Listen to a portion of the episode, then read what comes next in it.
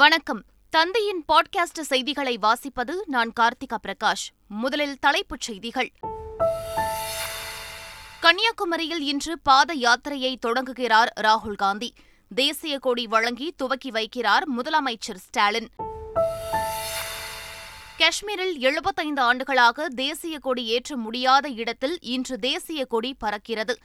நடைப்பயணத்தின் முடிவில் அதை பார்த்து ராகுல்காந்தி மனம் திருந்துவார் என தமிழக பாஜக தலைவர் அண்ணாமலை கருத்து. 14 மாநிலங்களுக்கு வருவாய் பற்றாக்குறை மானியம் 7,183 கோடி ரூபாயை விடுவித்தது மத்திய நிதியமைச்சகம். நீட் தேர்வு முடிவுகள் இன்று வெளியாகிறது. நீட் விலக்கு குறித்து மத்திய அமைச்சரிடம் நேரில் வலியுறுத்தியதாக அமைச்சர் மா சுப்பிரமணியன் தகவல். அதிமுக பொதுக்குழு செல்லும் என்ற தீர்ப்பை எதிர்த்து உச்சநீதிமன்றத்தில் OPS மேல்முறையீடு. அதிமுகவை பிரிக்க பலர் முயற்சி செய்வதாகவும் அது ஒருபோதும் நடைபெறாது என எடப்பாடி பழனிசாமி கருத்து. கர்நாடகாவில் நடைபெறும் அனைத்து மத்திய மாநில நிகழ்ச்சிகளில் கன்னட மொழி கட்டாயம். மாநில அரசு அதிரடி உத்தரவு. தமிழகத்தின் பல்வேறு மாவட்டங்களில் பரவலாக மழை. தொடர் மழையால் வெள்ளத்தில் மிதக்கிறது பெங்களூரு நகரம்.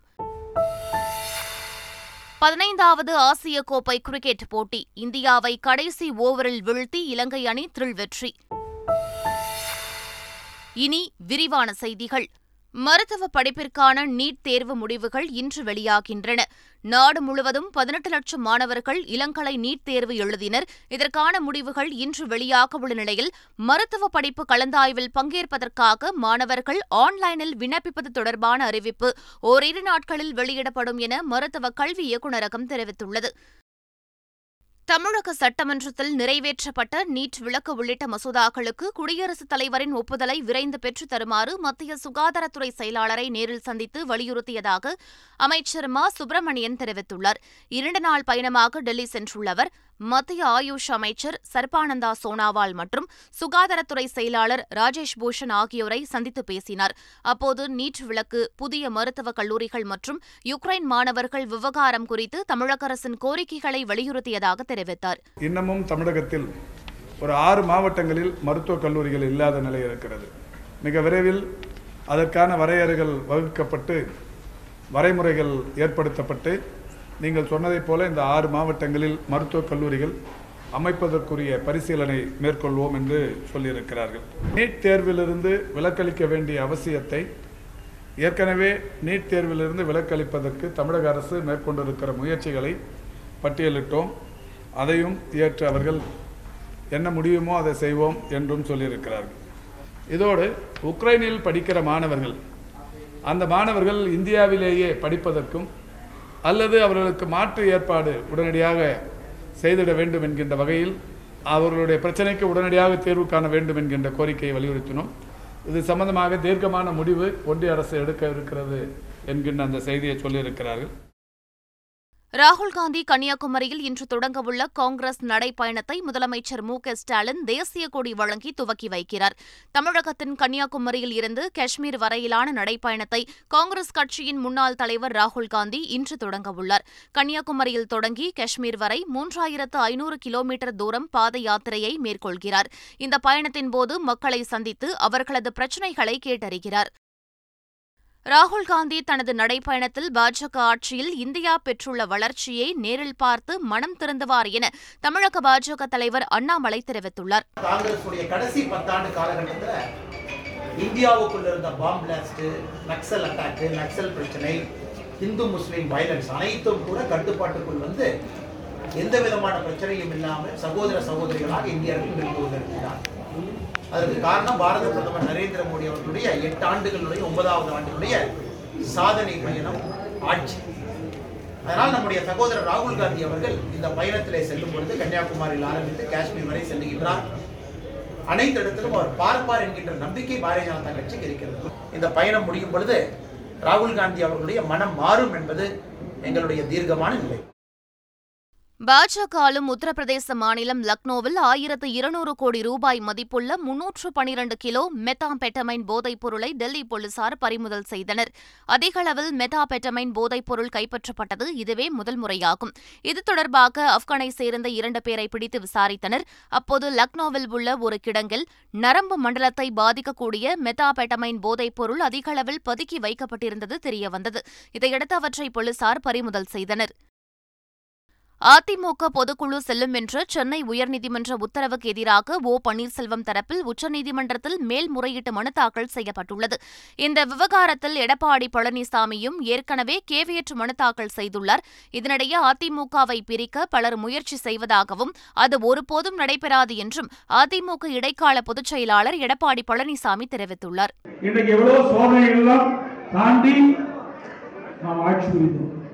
எவ்வளவு இடர்பார்கள் உங்களுக்கு அனைவருக்கும் தெரியும். நான் பொறுப்பேற்றதிலிருந்து இன்று வரை போராடி கொண்டுதான் இருக்கிறேன். ஆளுங்கட்சியா இருக்கின்ற பொழுதும் போராட்டம் தான், எதிர்கட்சியா இருக்கின்ற பொழுதும் போராட்டம் தான். ஆகவே போராட்டம் போராட்டம் என்று போராட்டங்களை எல்லாம் தாங்கி இன்னைக்கு வெற்றியை பெற்றுக் கொண்டிருக்கின்றன. அனைத்து இந்திய அண்ணா திராவிட முன்னேற்ற கழகத்தை பல பேர் விளக்க நினைக்கின்றார்கள். ஒருவோடு நடக்காது. இன்றைக்கு சர்வாதிகாரி ஆட்சி நடைபெற்றுக் கொண்டிருக்கிறது. எங்கே பார்த்தாலும் கொலை, கொள்ளை, திருட்டு, வரிப்பதிப்பு, போதைப் பொருள் விற்பனை, இப்படி நாள்தோறும் நிகழ்ந்த வண்ணம் இருக்கின்றது. ஒரு திறமையற்ற முதலமைச்சர் ஆண்டு கொண்டிருக்கின்றார். அதிமுக தலைமை அலுவலகம் சூறையாடப்பட்ட வழக்கில் உரிய முறையில் விசாரிக்க சிபிசிஐடிக்கு உத்தரவிடக் கோரி அதிமுக முன்னாள் அமைச்சர் CV சண்முகம் சென்னை உயர்நீதிமன்றத்தில் கூடுதல் மனு தாக்கல் செய்துள்ளார். அதில் இது தொடர்பான வழக்குகளை சிபிசிஐடி விசாரணைக்கு மாற்றிய பிறகும் இதுவரை விசாரணையை தொடங்கவில்லை என தெரிவித்துள்ளார். இந்த விவகாரத்தில் உரிய விசாரணை மேற்கொண்டு தகுந்த நடவடிக்கை எடுக்க சிபிசிஐடிக்கு உரிய உத்தரவுகளை பிறப்பிக்கும்படி தமிழக DGPக்கு உத்தரவிட வேண்டும் எனவும் மனுவில் கோரிக்கை விடுத்துள்ளார். பண்ணை பசுமை நுகர்வோர் கடைகளில் 1 கிலோ தக்காளி 40 ரூபாய்க்கு கிடைக்கும் என்று தமிழக அரசு தெரிவித்துள்ளது. இது தொடர்பாக வெளியிடப்பட்டுள்ள செய்தியில் 1 கிலோ 60 ரூபாய்க்கு விற்கப்படும் தக்காளியின் விலையை கட்டுப்படுத்த நடவடிக்கை எடுக்கப்பட்டுள்ளதாக தெரிவிக்கப்பட்டுள்ளது. சென்னையில் கூட்டுறவு நிறுவனங்களால் நடத்தப்படும் பண்ணை பசுமை நுகர்வோர் கடைகளில் 1 கிலோ தக்காளி 40 ரூபாய் முதல் 42 ரூபாய் வரையிலான விலையில் கிடைக்கும் எனவும் தமிழக அரசு தெரிவித்துள்ளது.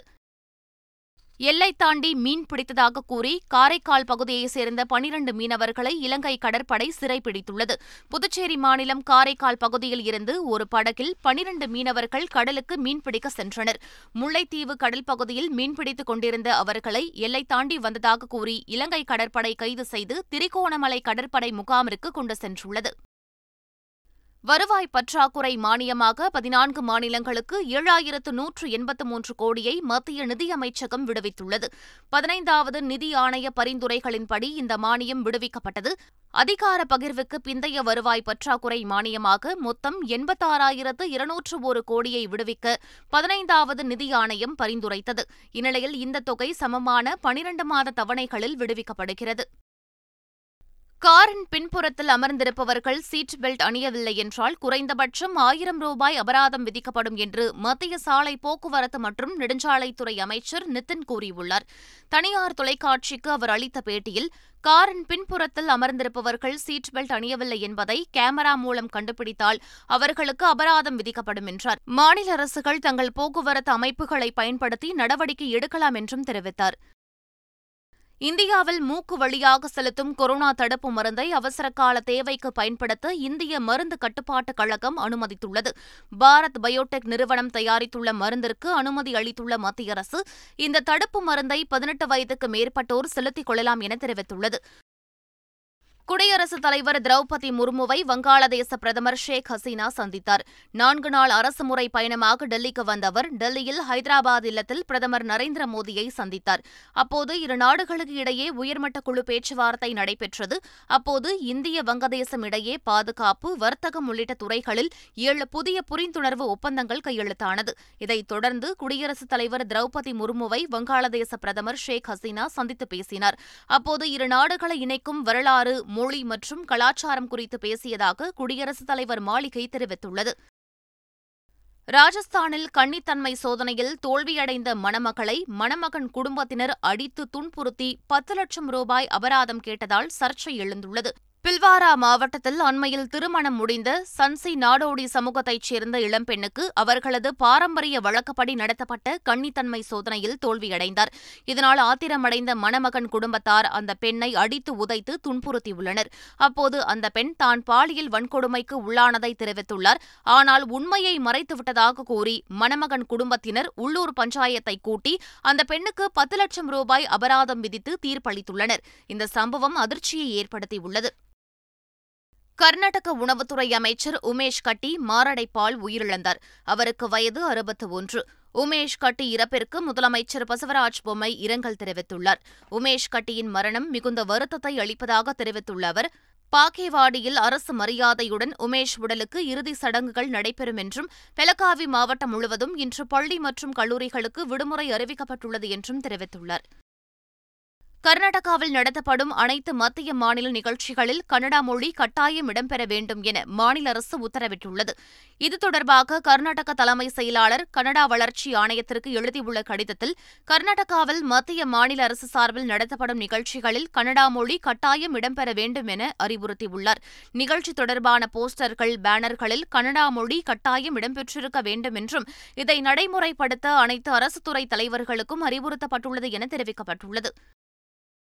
காரைக்காலில் தனியார் பள்ளியில் 8ஆம் வகுப்பு படித்த மாணவனுக்கு மாணவியின் பெற்றோர் விஷம் கொடுத்து கொலை விவகாரம் குறித்து அரசு மருத்துவர்களிடம் மருத்துவக் குழுவினர் தீவிர விசாரணை மேற்கொண்டனர். மாணவன் இந்த மருத்துவமனையில் எப்பொழுது அனுமதிக்கப்பட்டான், எந்த சூழ்நிலையில் அனுமதிக்கப்பட்டான், அனுமதித்த பிறகு எந்தெந்த மருத்துவர்கள் இந்த மாணவனுக்கு சிகிச்சை அளித்தார்கள், எந்தெந்த நேரத்தில் என்னென்ன சிகிச்சை அளிக்கப்பட்டது, என்ன பரிசோதனைகள் செய்யப்பட்டது, இறுதியாக அந்த மாணவன் இறந்த சூழ்நிலை என்ன, இது போன்ற எல்லா விஷயங்களும் விசாரணை மூலம் தெரிந்து கொண்டுள்ளோம்.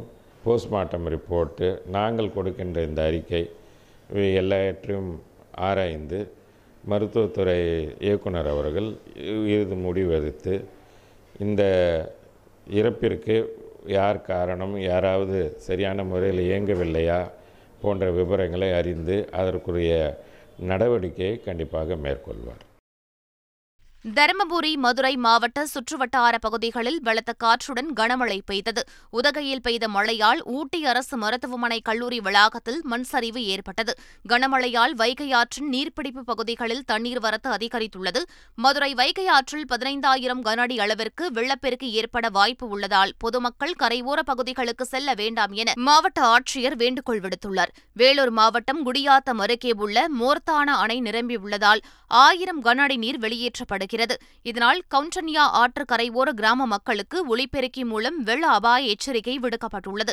இதனிடையே தமிழகத்தில் நீலகிரி, கோவை, திருப்பூர் உள்ளிட்ட 12 மாவட்டங்களில் கனமழைக்கு வாய்ப்பு உள்ளதாக வானிலை ஆய்வு மையம் தெரிவித்துள்ளது. வளிமண்டல கீழடுக்கு சுழற்சி காரணமாக தமிழகம் மற்றும் புதுச்சேரியில் அநேக இடங்களில் லேசானது முதல் மிதமான மழை பெய்யக்கூடும் என வானிலை மையம் தெரிவித்துள்ளது. கர்நாடக மாநிலம் பெங்களூருவில் பெய்த கனமழையால் நகரின் பெரும்பாலான இடங்களில் வெள்ளத்தில் மிதக்கின்றன. கடந்த ஆட்சியில் போதுமான மழைநீர் வடிகால் பணிகள் செய்யாததே காரணம் என ஆளும் பாஜக அரசு குற்றம் சாட்டியுள்ளது. வரும் 8ஆம் தேதி ஓணம் பண்டிகை கொண்டாடப்பட உள்ள நிலையில் கோவையில் உள்ள தனியார் கல்லூரியில் ஓணம் பண்டிகை ஆட்டம் பாட்டத்துடன் கொண்டாடப்பட்டது. அத்தப்பூ கோலமிட்டும் நடனமாடியும் மாணவர்கள் ஓணம் பண்டிகையை விமர்சையாக கொண்டாடினர்.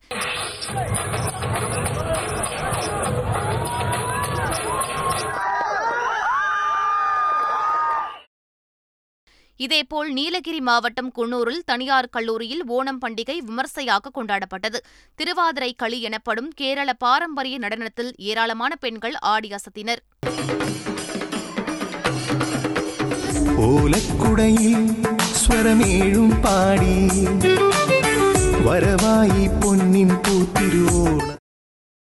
முழங்கால் காயத்திற்கான அறுவை சிகிச்சை வெற்றி பெற்றதாகவும் விரைவில் கிரிக்கெட்டுக்கு திரும்புவேன் என்றும் இந்திய கிரிக்கெட் வீரர் ரவீந்திர ஜடேஜா நம்பிக்கை தெரிவித்துள்ளார். முழங்கால் காயத்தால் ஆசிய கோப்பையில் இருந்து ரவீந்திர ஜடேஜா விலகியிருந்தார். இந்நிலையில் அவருக்கு நடைபெற்ற அறுவை சிகிச்சை வெற்றி பெற்றுள்ளதாக ஜடேஜா தனது சமூக வலைதளத்தில் பதிவிட்டுள்ளார். ஆசிய கோப்பை T20 கிரிக்கெட் தொடரில் இந்திய அணியின் இறுதிப் போட்டி வாய்ப்பு மங்கியுள்ளது. சூப்பர் 4 சுற்றில் இந்தியா தனது இரண்டாவது ஆட்டத்தை இலங்கையுடன் விளையாடியது. இதில் டாஸ் வென்ற இலங்கை அணி முதலில் பந்துவீச்சை தேர்வு செய்தது. அதன்படி முதலில் பேட்டிங் செய்த இந்திய அணி 20 ஓவர்கள் முடிவில் 8 விக்கெட் இழப்பிற்கு 173 ரன்கள் எடுத்திருந்தது.